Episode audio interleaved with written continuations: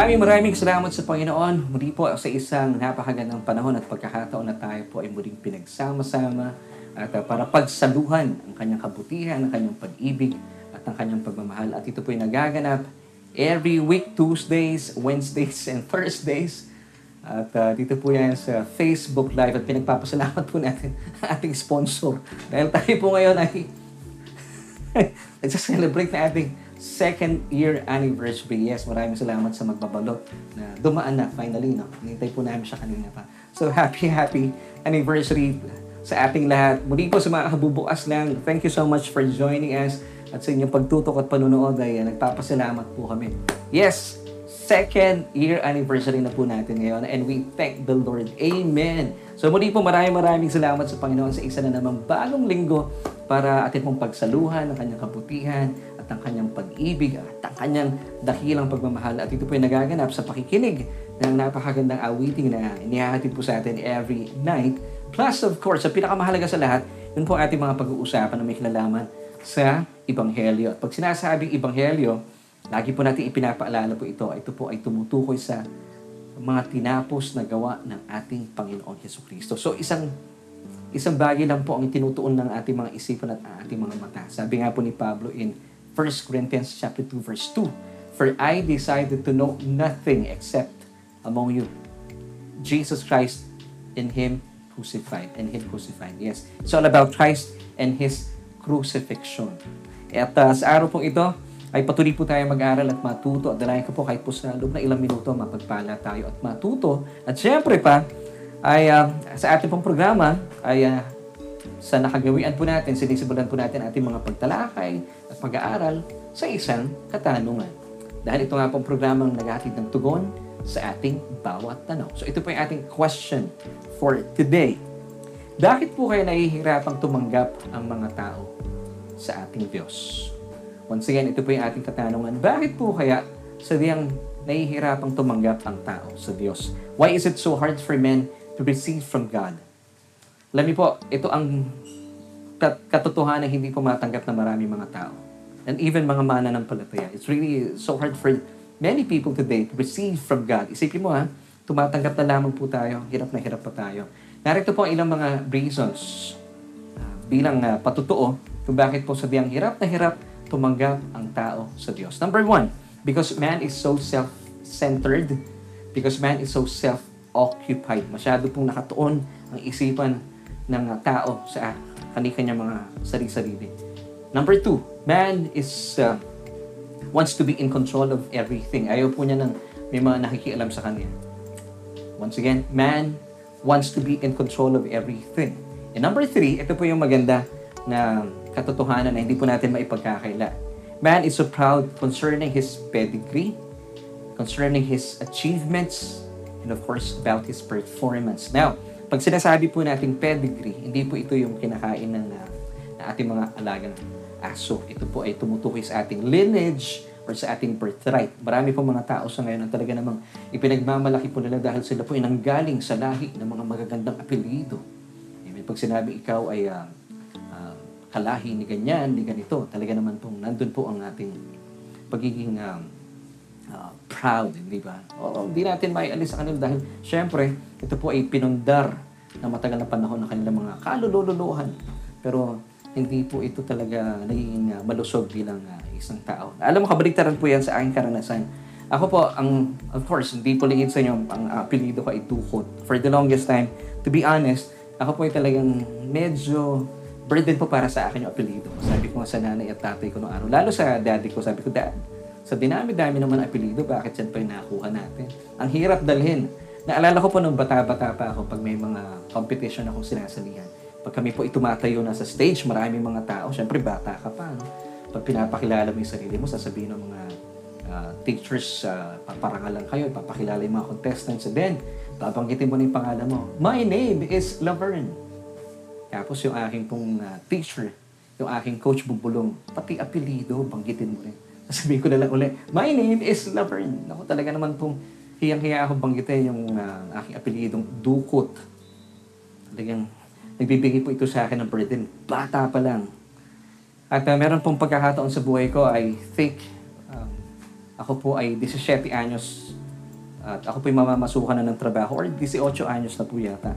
Well, of course, bilang mamamasukan sa isang malaking kumpanya, first job ko po ito, kinakailangan mo kumuha ng tax account number. Ito yung TAN pa nung araw. Eh. Ngayon, TIN na eh. Nung araw, TAN pa lang.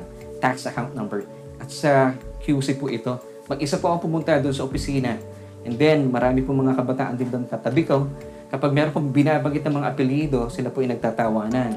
Ngayon sabi ko, nako, yari ako dito. Pag narinig yung apelido ko, pagtatawanan po nila ako. Kasi meron kaming, sa di kalayuan, may tinawag po talaga. This is uh, accurate po isang uh, babae pa yon eh. Kasi ang lakas ng boses nung tumatawag ng mga apelido. Sabi niya gano'n. Ah. May binanggit na name, hindi ko na maalala yung name, pero ang apelido niya ay Buwaya. Nagtawanan po yung marami mga kabataan. Sabi ko, ako, paano na ako pag binanggit yung apelido ko? Ay, talagang sabi ko, papangatawanan ko to, hindi ako tatayo.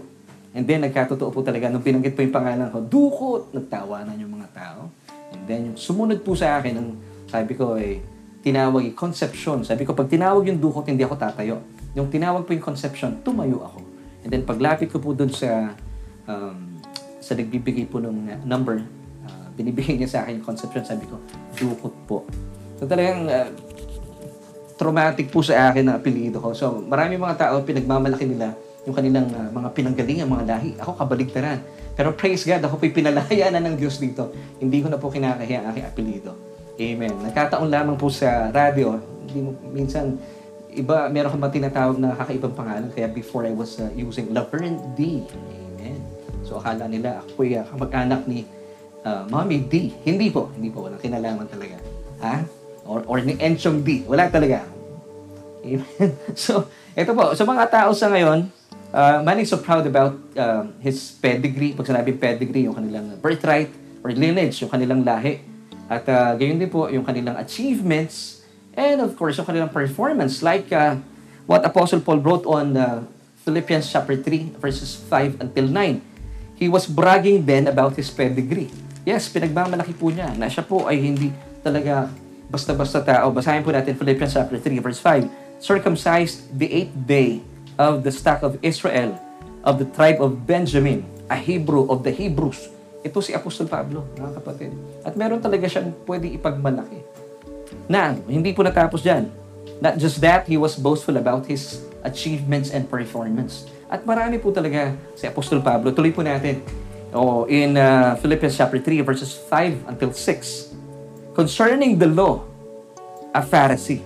Verse 6, concerning zeal, persecuting the church concerning the righteousness which is in the law, blameless. So sabi po ni Apostol Pablo dito, concerning the law, siya po ay mahusay, gaya po ng mga parisayo. Maalam po siya. At siya ay galing po kay Gamaliel. Amen. So talagang sinasabi niya, concerning the law, a Pharisee, concerning zeal, eh talaga naman pong hinahanap po niya yung mga tagasunod ng ating Panginoong Heso Kristo. At uh, ito po ay kanyang pinapatay. And concerning the righteousness which is in the law, sabi ni Pablo, eh talaga naman nakakasunod ako dyan. Blameless. Ayon po sa kanya. But something happened when nagkaroon po siya ng pagkakataon when uh, the Lord came to him and he received Jesus Christ as his Lord and Savior. Lahat po ng ito sabihang hindi po ito nag, nag, uh, nagbigay po ng kagalakan kay Pablo. At ito po talagang kinaligtaan po niya lahat ng kanyang mga na, nakamit sa buhay, kanyang uh, apelido, kanyang lahi. Basahin po natin tuloy-tuloy in Philippians chapter 3, verses 7 until 9. But what things were gained to me, this I have counted loss for Christ. Verse 8. Yet indeed I also count all things lost for the excellence of the knowledge of Christ Jesus my Lord, for whom I have suffered the loss of all things and count them as rubbish, that I may gain Christ. And verse 9, and be found in him, not having my own righteousness which is from the law, but that which is through faith in Christ, the righteousness which is from God by faith. So mga kapatid, tingnan po natin yung mga kaganapan sa buhay ni Pablo. Bagaman siya po talaga ay mayroon pong uh, maaring ipagmalaki. Talaga namang meron po siya ipagmamalaki, pero sabi niya, lahat ng ito ay sabihan walang kabuluhan. Nang kanya pong, oh, nang siya po I should say, kinatagpo ng Diyos. Kasi hindi po tayong kumakatagpo sa Diyos. Ang ating Panginoon Heso Kristo po ang nakikipagtagpo po sa atin. Nang siya po ay ah, natagpuan po niya tayo dahil Palitan na po natin yung mga katagang natagpuan po natin ng Diyos. Hindi po natin natagpuan ang Diyos. Hindi naman po nawawala ang Diyos eh. Tayo po ang kinatagpo ng Diyos sa pamamagitan ng ating Panginoon Heso Kristo dahil tayo po yung nawawala. Kaya tayo po ang kinatagpo ng Diyos. Amen. So siya po yung uh, bumaba mula sa langit at kinatagpo po ang, uh, ang kagaya po natin. Sabi nga po ng paborito kong awitin, gayon na lamang ang pag-ibig ng Diyos. Nagpakasakit, iniwan ng langit upang abutin ang ating mundo. Upang angkinin ang kasalanan ko. Amen. So tayo po ang kinatagpo ng Diyos. Siya po ay nagkatawang tao upang ang tao ay maabot niya. Siya po ay nandun po sa kanyang napakagandang lugar pero iniwan niya po yun alang-alang sa atin upang abutin ang ating mundo, upang angkinin ang kasalanan ko at ang kasalanan mo. Amen. Ito po ang ating Diyos. So, laki po ng pagbabago kay, kay uh, Apostol Pablo nang siya po ay kinatagpo ng ating Panginoong Heso Kristo. Now, if you want to boast on something, never boast about your pedigree, about your performance and achievements. Sabi po ng Biblia, ipagmalaki po natin, nakilala po natin at nauunawaan po natin ng Diyos. Ganito rin po ang naranasan namin sa sa Solution Grace-Based Devotions. Hindi po namin o hindi po itatatag ito ng Diyos.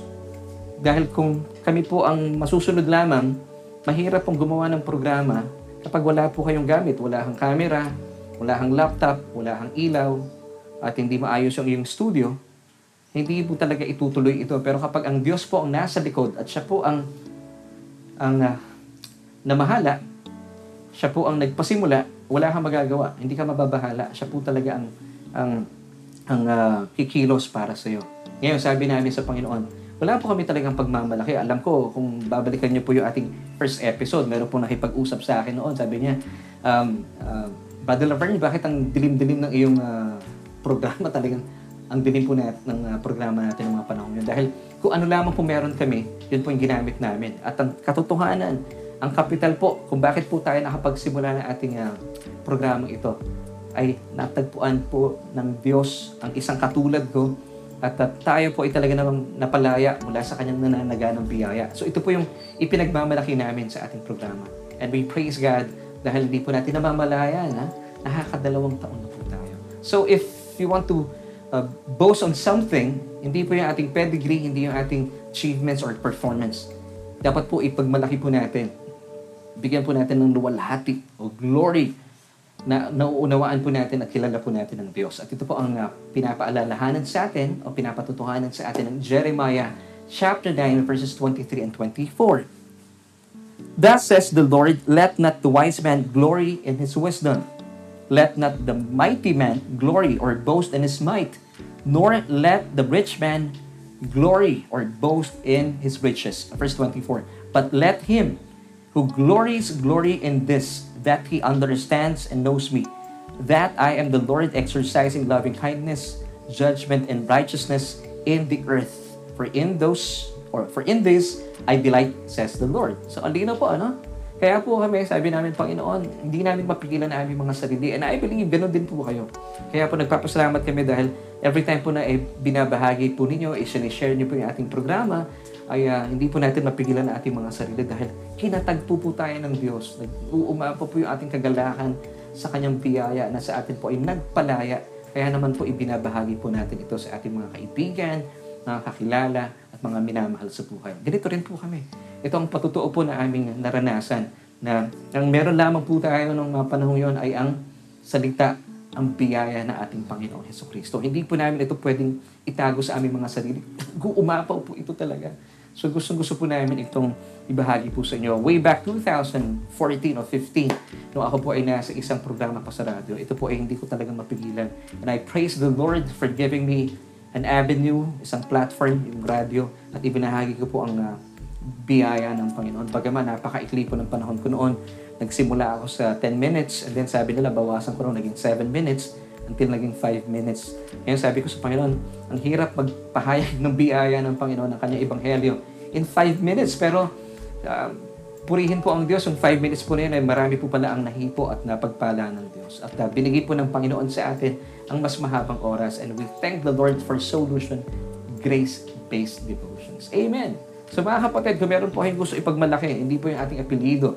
Kagaya ko, wala talaga ako ipagmamalaki. Pero today, I praise the Lord, hindi ko na po ikinakahiya ang aking apelido. Yes, my name is Laverne Ducot. So, ang sinasabi po natin, minsan talaga nakakayabang eh, no? kapag kayo ay, ang mga apelido nyo ay talagang kilala sa lipunan. Pero sabi po ng Diyos, hindi natin dapat ipagyabang po ito. Even po yung ating mga achievements, mga trophies, mga, ano pa ba yan? Mga plaque, o kaya mga certificate po ninyo, hindi natin pwede ipagmayabang. And of course, ang iyong mga performance.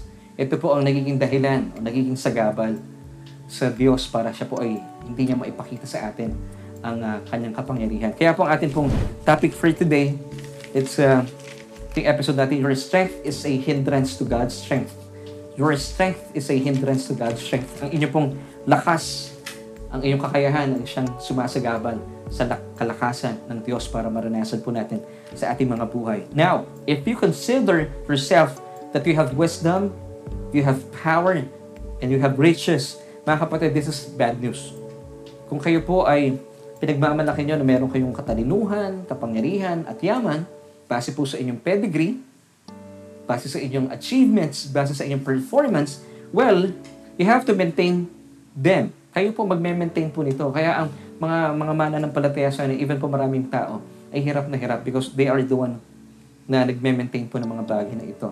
Through your efforts. Now, kapag ganito po ang nangyayari, hindi po katakataka kung bakit po ang isang mana ng palataya hindi po nagtatagumpay sa buhay, hindi po nagiging productive, dahil po yung biyaya po ng Diyos cannot operate for you, in you, and through you.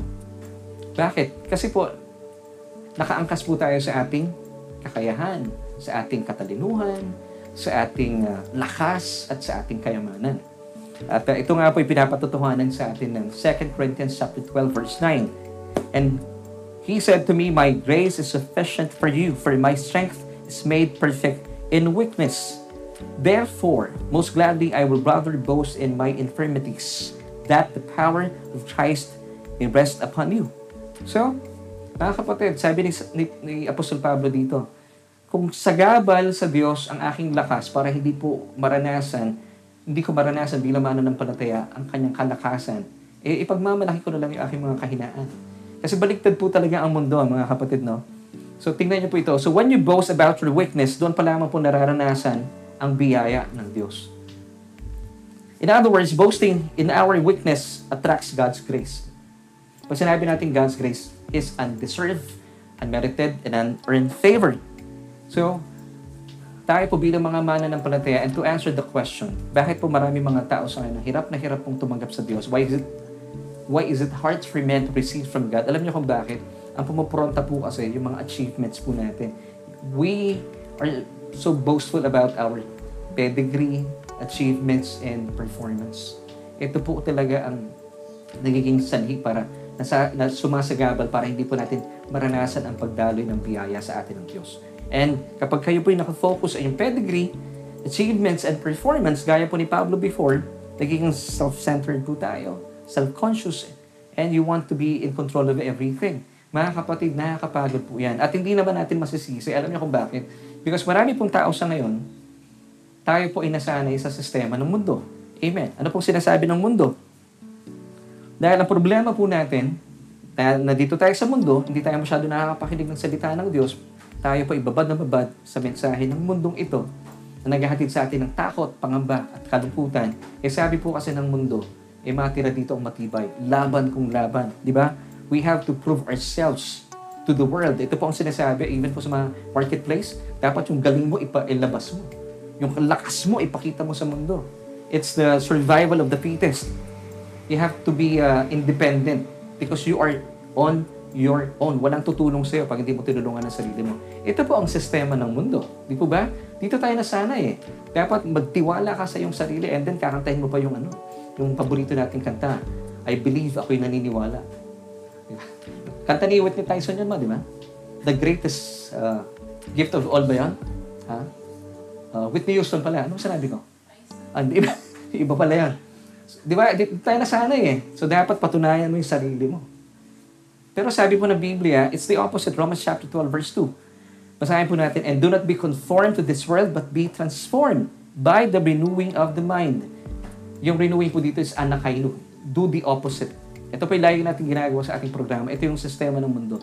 You have to do the anakaino, the opposite. Why? That you may prove what is that good, what is acceptable, and the perfect will of God. So mga kapatid, huwag po tayong sumabay sa daloy ng mundo. Sabi po ng mundo, patunayan mo ang sarili mo. This is survival of the fittest. Laban kung laban. Ilabas mo kung anong meron ka, ang iyong lakas, ang iyong talino, ang iyong uh, kakayahan, ang iyong yaman. Dahil you are on your own. You have to prove yourself to the world. Pero baliktad po ang sinasabi ng Biblia. Once again, 2 Corinthians chapter 12 verse 9. And he said to me, My grace is sufficient for you, for my strength is made perfect in weakness. Therefore, most gladly I will rather boast in my infirmities that the power of Christ may rest upon me. So the more po nating ibinibigay sa Diyos at i, uh, ipinapakita sa Diyos, Lord, wala akong kakayahan. Mahina ako. At wala po talaga akong pwede ipagmalaki po sa inyo. Doon po dumadaloy ang biyaya sa atin ng Diyos. Ang kanyang lakas. Yung strength mo dito is dunamis. So dito po talaga namang nararanasan natin kung bakit tayo po productive, lahat po na ating iniisip, nagpa-prosper, lahat po na hinahawakan natin, pinagpapala. Alam mo kung bakit? Kasi hindi po kayo nananatili sa inyong lakas. Wala, wala tayong pwede pagmalaki. Hindi kayo pumapasan sa inyong pedigree, sa inyong achievements and performance. No. Ano pong pinagmamalaki natin? Nakilala at nauunawaan natin ang Diyos. Jeremiah chapter 9 verses 23 and 24. Kaya pala, iba ang sinasabi ng Biblia sa sinasabi ng mundo. See? So you have a choice. Kung kayo po ibabad sa sinasabi at balita ng mundo, eh talagang ito po ay uh, taliwas ay tinuturo ng Biblia. Kaya pala sabi pa ni Pablo in the verse 10 of 2 Corinthians chapter 12, Therefore, I take pleasure in infirmities, in reproaches, in needs, in persecutions, in distress for Christ's sake. For when I am weak, then I am strong. Amen. Alam niyo po, isang napakagandang patotoo po dito. Ako, basically, really, ako po talaga. Alam niyo, biyaya po talaga ng Diyos na ako po yung manghang mangga sa Panginoon. Nagsimula po ako magtrabaho sa isang radio uh, network, Christian Radio Network. Ako po ay uh, manunulat lamang. Hindi po ako broadcaster dahil sa totoo lang ay ako po ay um, nagdidikit-dikit po yung dila ko. Mahiyain po talaga ako, hindi ko kaya magsalita sa harapan ng tao. Alam po ng mga magulang ko yan. At uh, kapag ako po nakilala nyo nung araw, hindi ko po kaya yung ginagawa kong ito. And I believe ito po ay biyaya sa akin ng Diyos. Amen.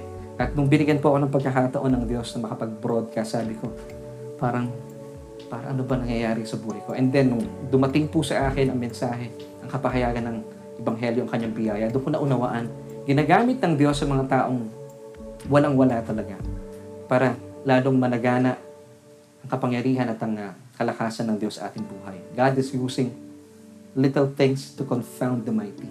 Amen. Ako po iyon. Kasi yung dila ko, kinakailangan po magbumog ako talaga ng uh, Fabcon para lumambot. Pero praise God, biyaya po ng Diyos sa inyo napapanood. Kaya wala ako talagang pwede ipagmayabang. Really. Ako po ay kabadong kabado, lalo na tigit ha, itong, itong uh, video na ginagawa natin. Alam niyo po, no, ako po ay nasa isang radio station.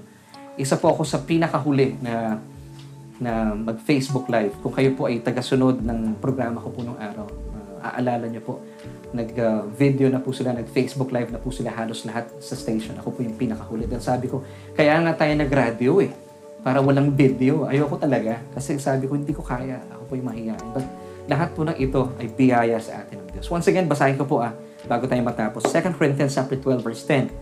Sabi po ni Pablo, Therefore, I take pleasure in infirmities, in reproaches, in needs, in persecutions, in distress for Christ's sake. For when I am weak, then I am strong. Alam mo, dahil po naniniwala ako na hindi po talaga galing sa akin ang uh, ang nangyayari pong ito. Kaya wala akong mine-maintain eh. Hindi ako nahihiya. Ay, joke lang po yung fab ko na hindi ko ginawa talaga. ang Diyos po nagpalambot ng dila ko talaga. So mga kapatid, di ba kapag kayo po ay nakarely sa lakas, sa kapangyarihan, sa biyaya ng Diyos, hindi ikaw nagme-maintain. Siya po nagme-maintain. Kaya mas maggaan po yung buhay ko talaga eh. By the grace of God. Amen. So mga kapatid, ito po ang susi talaga. And we praise God sa kabutihan ng Diyos sa atin. Now, going back to the question, Why is it hard for men to receive from God? Bakit po hirap na hirap ang mga tao na tumanggap sa Diyos? Because hindi po nila hinahayaan ng Diyos to be the blesser and us be the blessed. Yun lamang pong papel natin sa buhay. Let God be the blesser and you be the blessing. Ngayon, nung natutuhan ko po ito sa patuloy na pag-aaral ng biyaya ng Panginoon, sabi ko, wala naman ako talagang pwede ipagmalaki. Pansinin niyo po ito sa buhay ng tao. Pag ang tao po ay nagsisimula sa kanyang 20s, di ba?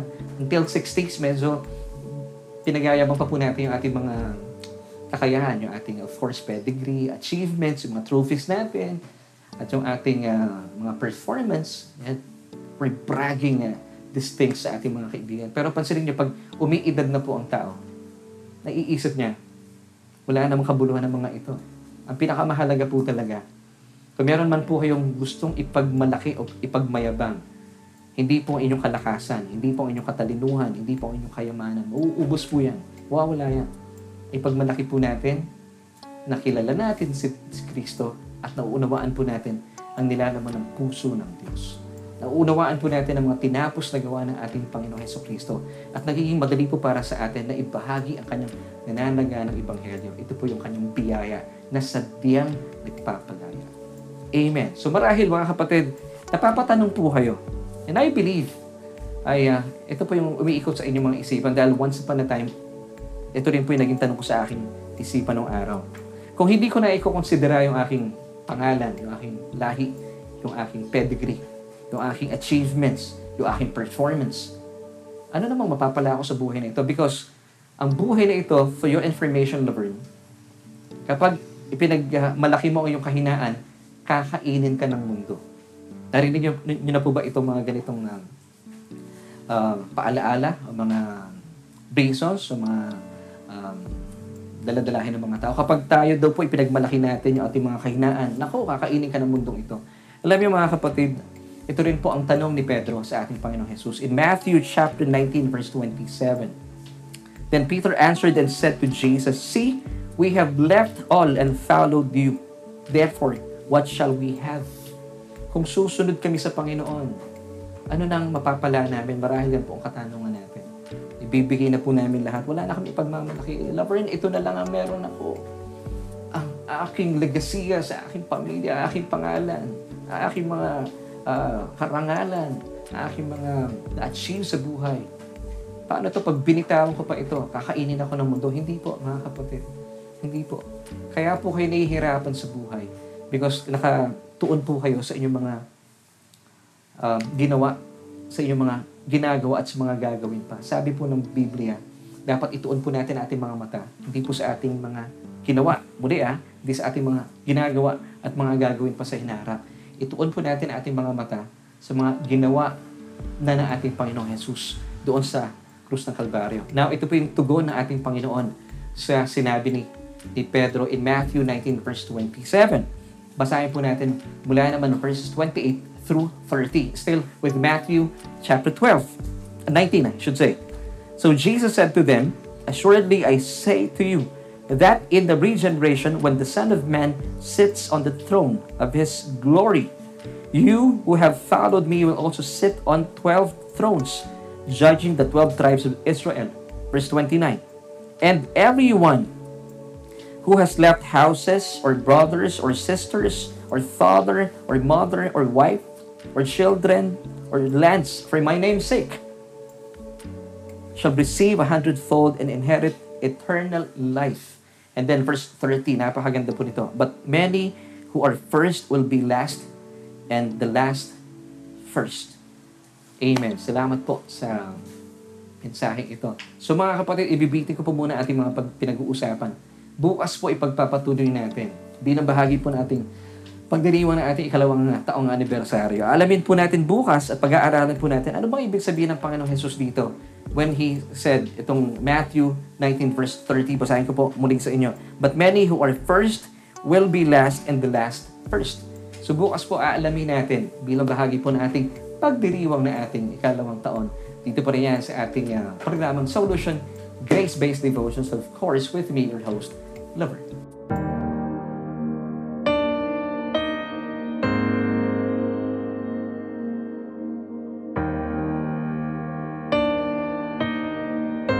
Maraming maraming salamat po sa Panginoon sa kanyang napakagandang mensahe inihatid po sa atin sa araw po ito. At muli po, ay uh, dalayan ko po na patuloy niyo po kaming samahan bukas bilang pagpapatuloy sa ating mga pag-uusapan.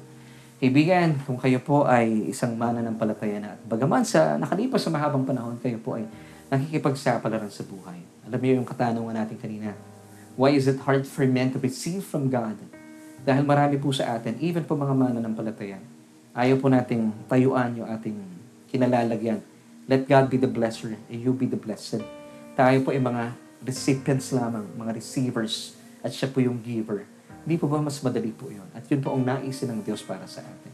So, wala po tayong dapat patunayan sa Diyos. The more po na lumalapit tayo sa Kanya, ipinapakita po natin ang totoo kung ano po yung kawalan po natin. Siya po ang pupuno sa ating kawalan dahil siya po ang ating kinakailangan at sadyang magbibigay po sa atin ating lahat ng pangangailangan. So let God be the blesser and you be the blessed. Be the recipient or the receiver and let God be the giver. So mga kapatid, di po ba mas madali po ang buhay? Amen. At sa mga kaibigan naman po natin, kung kayo po ay first time na dumalo at naayaya o naanyayahan po ng ating mga suki na mga kaklase na natin sa ating programa. Or finally, kung kayo po ay kasama namin for the longest time and you have decided, tatanggapin ko na aking Panginoong Jesus. Alam niyo, gusto pong kumilos ng Diyos at patunayan sa inyo ang kanyang pag-ibig at pagmamahal. Pero hindi po niya kayo kayang iligtas kung hindi niyo po siya papahintulutan na manghimasok sa inyong mga buhay. Pagaman ang puso po ng Diyos ay nais po niya kayong uh, busugin sa kanyang nananaga ng pag-ibig at pagmamahal. Pero kapatid, hindi pa po ang lahat. Sabi po ng Biblia, ngayon ang araw ng kaligtasan. Huwag na po nating uh, kaligtaan ng araw po ito. Huwag na po natin kaya nga eh, ipagpabukas pa ang ating mga decisions. And I praise God, finally you have decided na tanggapin at tumugon sa paanyaya sa atin ng Diyos. Yes, sabi po ng Romans 10 verse 9, that if we confess with our mouth the Lord Jesus Christ and believe in our hearts that God has raised him from the dead, you shall be saved. Ganun lang po kasimple. Now, ang gagawin po natin, ako po ay mananalangin, lahat po na aking mga bibig kasi ay ariin po ninyo at akuin po ninyo bilang inyong panalangin. So, buksan po ninyo ang inyong mga bibig ko, ano po yung aking mga babanggitin sabayan niyo po ako dito bilang pagkilala at pagsang-ayon na tinatanggap mo ang Panginoong Jesus bilang iyong tagapagligtas at Panginoon ng iyong mga buhay. Amen. So tayo po'y manalangin. Panginoong Jesus, tinatanggap kita bilang aking Panginoon at sariling tagapagligtas. Dahil hiwalay po sa inyo, sabiang wala po akong kakayahan at wala po akong magagawa Kinikilala ko po na ako'y isang makasalanan at nangangailangan ng isang tagapagligtas.